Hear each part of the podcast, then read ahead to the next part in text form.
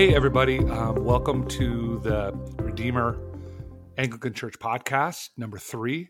Excited to be with you again. I am Brandon, your host.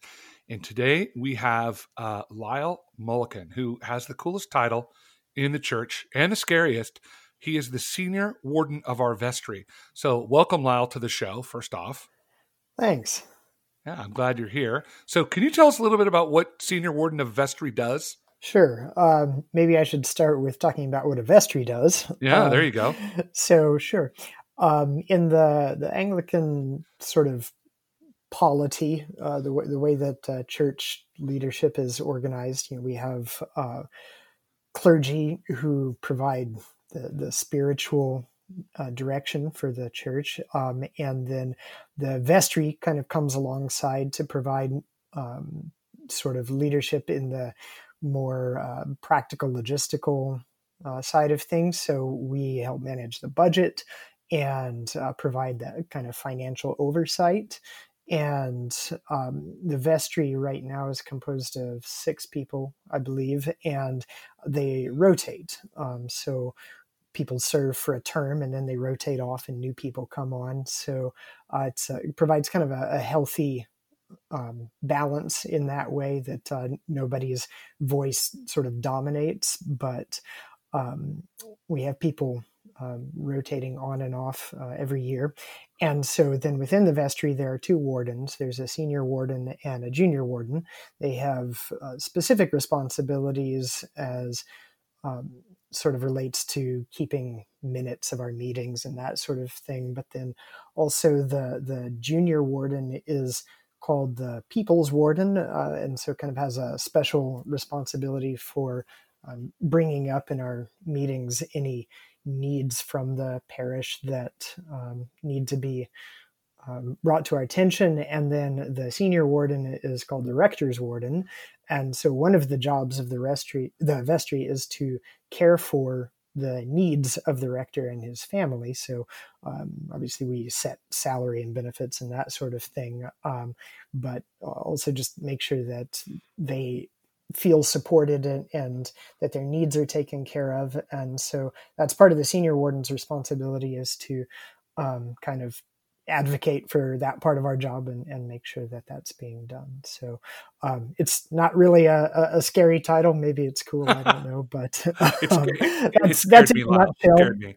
yeah. Uh, so it for those people that are coming from a non-Anglican tradition, it's similar to like a session in the Presbyterian or Methodist church or elders board in some churches.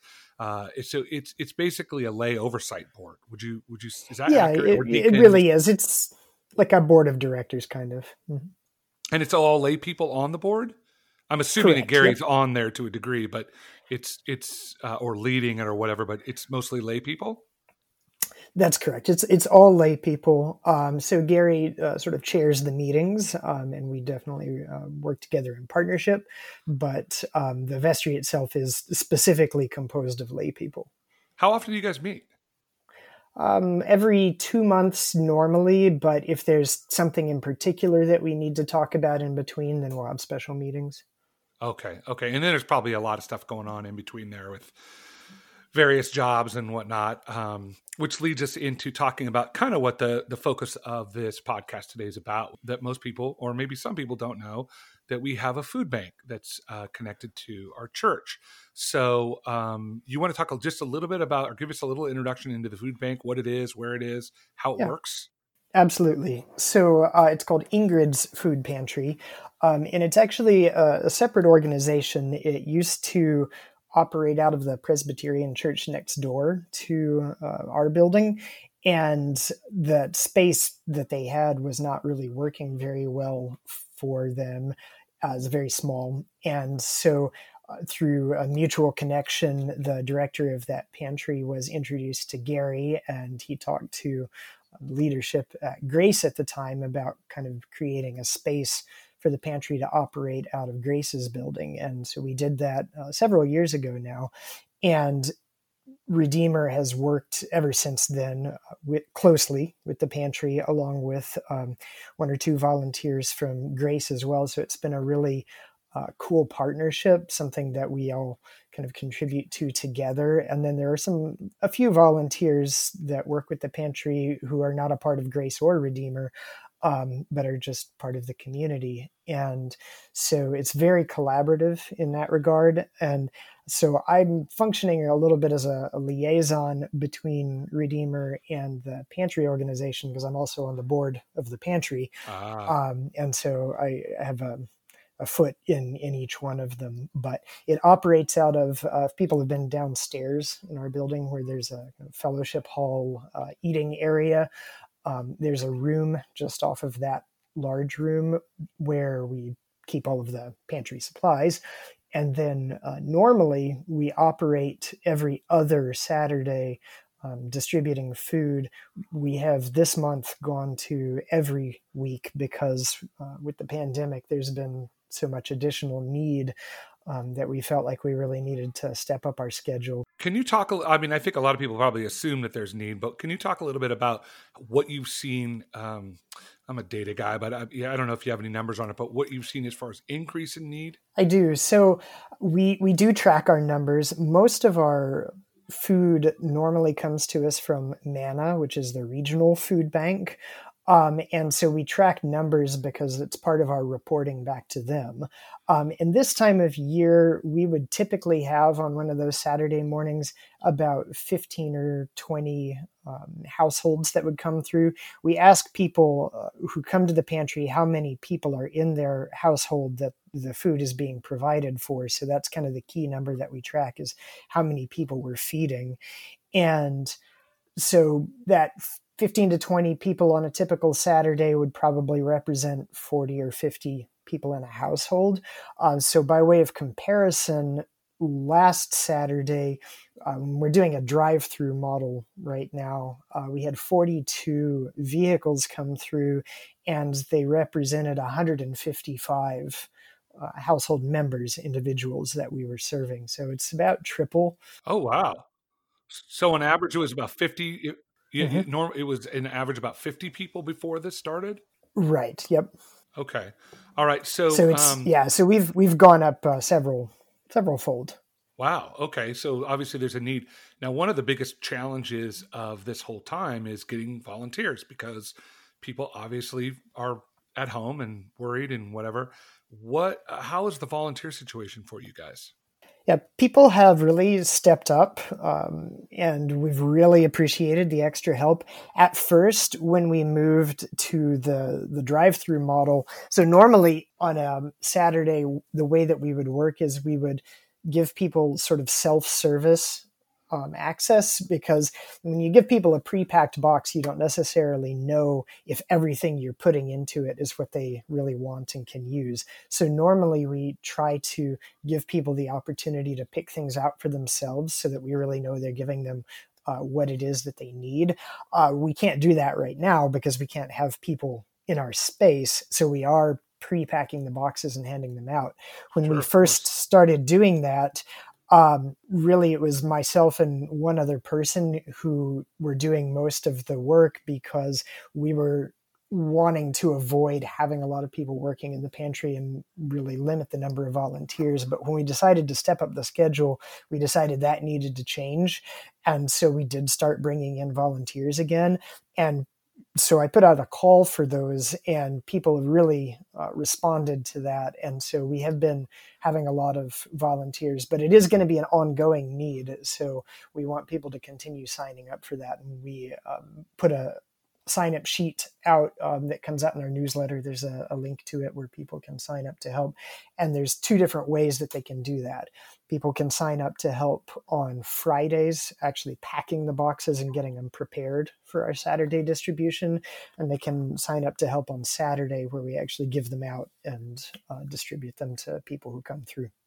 So, if people are listening to this podcast but are not seeing the sign up sheet, is there an online presence of where they can go to to sign up? Um, so there is the the link is in our newsletter. I can tell you what it is if, if people can remember it. But um, so bit bit.ly bit dot ly slash Ingrid's twenty twenty will get you to the sign up sheet. Um, The good thing about podcasts is, Lyle, they can stop and go backwards. yeah. so if they want it, they'll get it. yep. So uh, that's how you get there. But uh, it, it goes out in the newsletter just about uh, every time. And of course, if people have questions about how it works, they're welcome to contact me. Um, and I will definitely fill in the blanks and, and get them signed up to help. And how, how best, what's the best way to contact you? Uh, email generally. So ldmullican at gmail.com is my address and people can reach me there. E- easy peasy then, I guess. So if, if people want to uh, volunteer or even just curious about what's going on, they can reach out to you or go to that URL or come to the church or ask somebody. Um, and someone will be basically you can get the information pretty easily is what i'm after here. Right. And, and the other thing that people can do right now too is donate food. Um, so normally as i said we get most of our food from MANNA, the regional food bank. And when we ask for donations, we usually just ask for monetary contributions because we can put those to use getting food in bulk through MANNA and that's the most efficient sure. way to get it. That's not as true right now though because MANNA has their own supply constraints and the demand everywhere is so much higher. So we have been asking people to donate food directly as well and people have been doing that but that will also be an ongoing need for a while.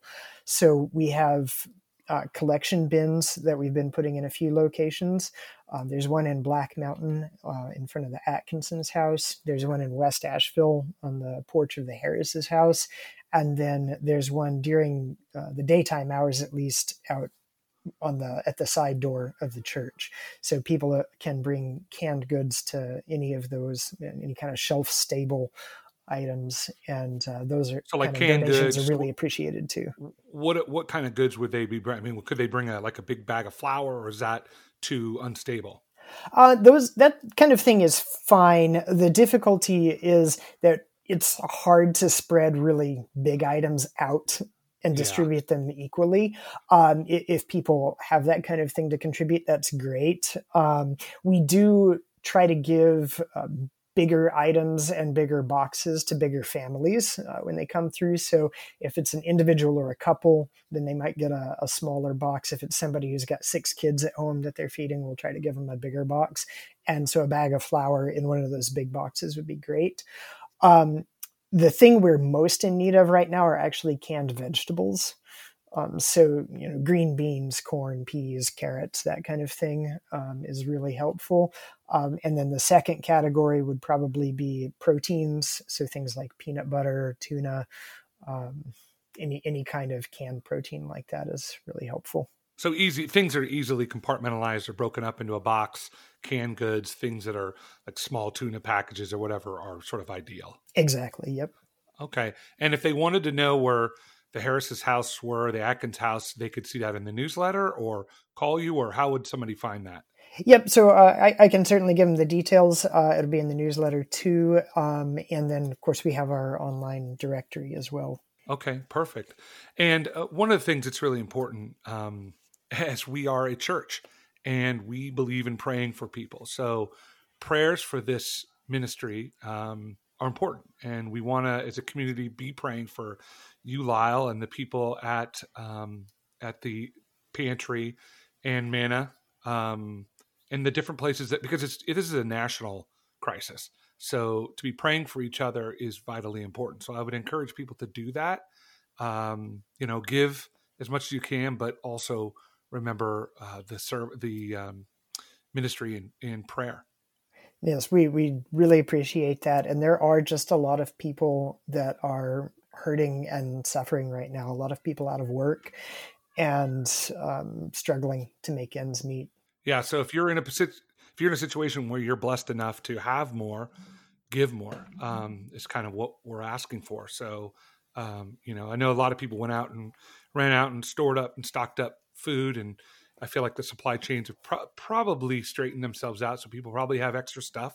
So that'd probably be a good idea to bring it down and drop it off yeah, we really appreciate any and all of those ways that people can contribute to what we're doing. It, it, all means a lot and it's all very helpful. Excellent. Well, I wanted to thank you for coming on, Lyle, and talking to us about the food pantry, something I wasn't even really that aware of. uh, I want to encourage people to reach out if they need to. And thanks again for taking time to meet with us. Sure thing. Thank you.